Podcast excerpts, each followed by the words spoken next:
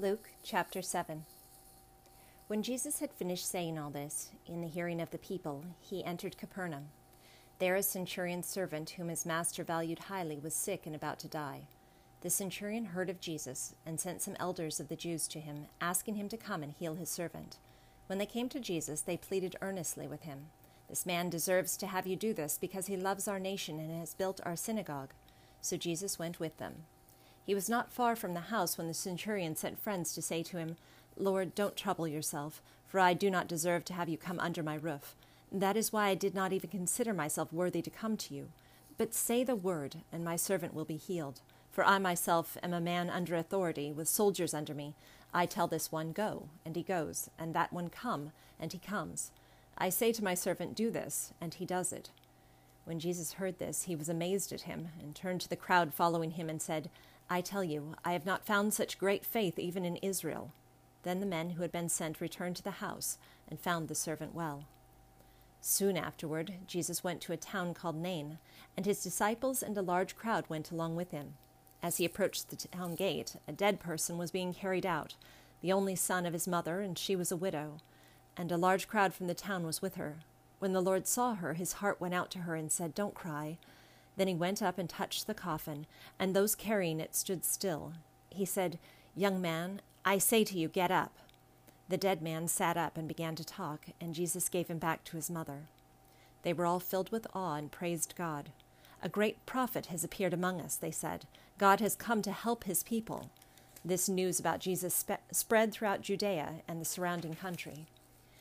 John's disciples told him all about these things. Calling two of them, he sent them to the Lord to ask, Are you the one who was to come, or should we expect someone else?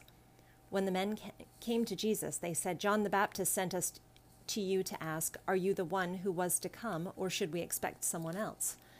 At that very time, Jesus cured many who had diseases, sicknesses, and evil spirits, and gave sight to many who were blind. So he replied to the messengers, Go back and report to John what you have seen and heard.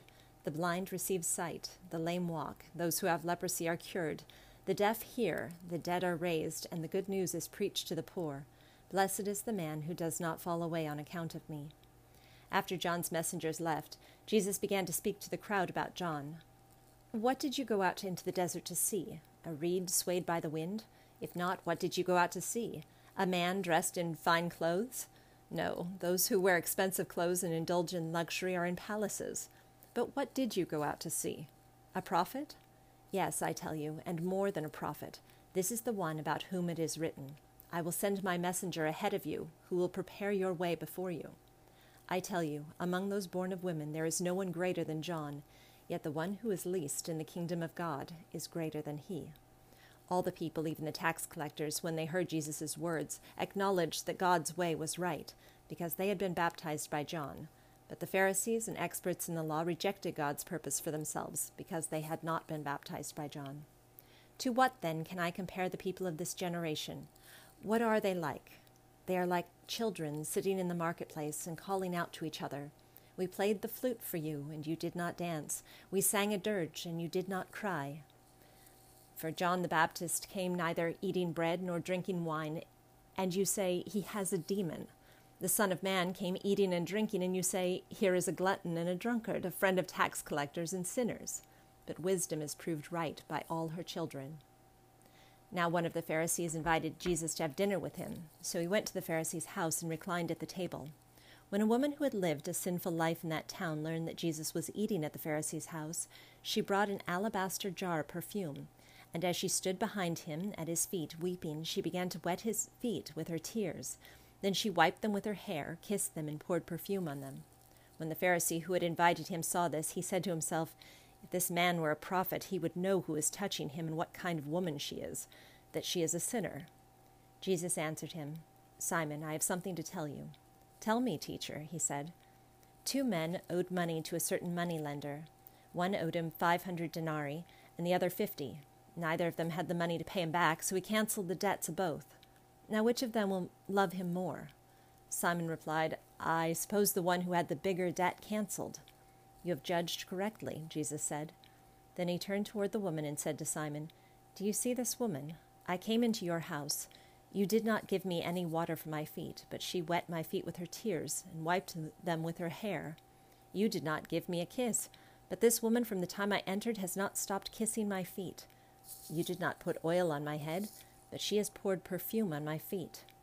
Therefore I tell you, her many sins have been forgiven, for she loved much. But he who has been forgiven little loves little. Then Jesus said to her, Your sins are forgiven. The other guests began to say among themselves, Who is this who even forgives sins? Jesus said to the woman, Your faith has saved you. Go in peace. Psalm chapter 52 Why do you boast of evil, you mighty man? Why do you boast all day long? You who are a disgrace in the eyes of God. Your tongue plots destruction. It is like a sharpened razor, you who practice deceit. You love evil rather than good, falsehood rather than speaking the truth. You love every harmful word, O you deceitful tongue. Surely God will bring you down to everlasting ruin. He will snatch you up and tear you from your tent. He will uproot you from the land of the living. The righteous will see and fear. They will laugh at him, saying, Here now is the man who did not make God his stronghold, but trusted in his great wealth and grew strong by destroying others. But I am like an olive tree flourishing in the house of God. I trust in God's unfailing love forever and ever. I will praise you forever for what you have done. In your name I will hope, for your name is good. I will praise you in the presence of your saints. Proverbs chapter 4, verses 18 and 19. The path of the righteous is like the first gleam of dawn, shining ever brighter till the full light of day. But the way of the wicked is like deep darkness. They do not know what makes them stumble.